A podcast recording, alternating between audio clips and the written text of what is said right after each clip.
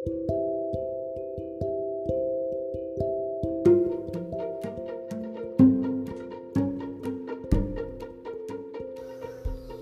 siapa pun yang mau mendengarkannya, lagi senang, sedikit, terhibur, iya, lega, tidak.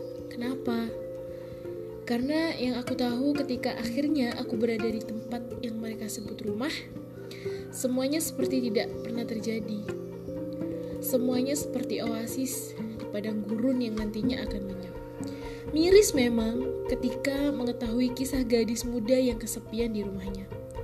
Percayalah, itu yang sempat aku lalui dan aku rasakan kemarin. Jadi, ini pesanku untuk siapa pun yang mendengarkannya. Untuk siapa pun yang ada di luar sana, terhiburlah walau sedikit. Terhiburlah walau hanya karena hal, -hal kecil. Bertahanlah walau sebentar. Percayalah pada semesta bahwa entah nanti atau sekarang, jawaban dari masalahmu pasti ada. Bagi kalian yang tidak mendapat hiburan, bagi kalian yang tidak mendapat penyemangat, dan yang sedang sendirian di belakang, hiburlah dirimu. Kalian butuh itu. Karena hiburan terindah dan termewah yang pernah ada untukmu adalah hiburan yang berasal dari cintamu sendiri, cinta terbesar yang pernah hadir bagimu, dan cinta tertulus yang paling pantas untuk mengisi relung sepi di hatimu.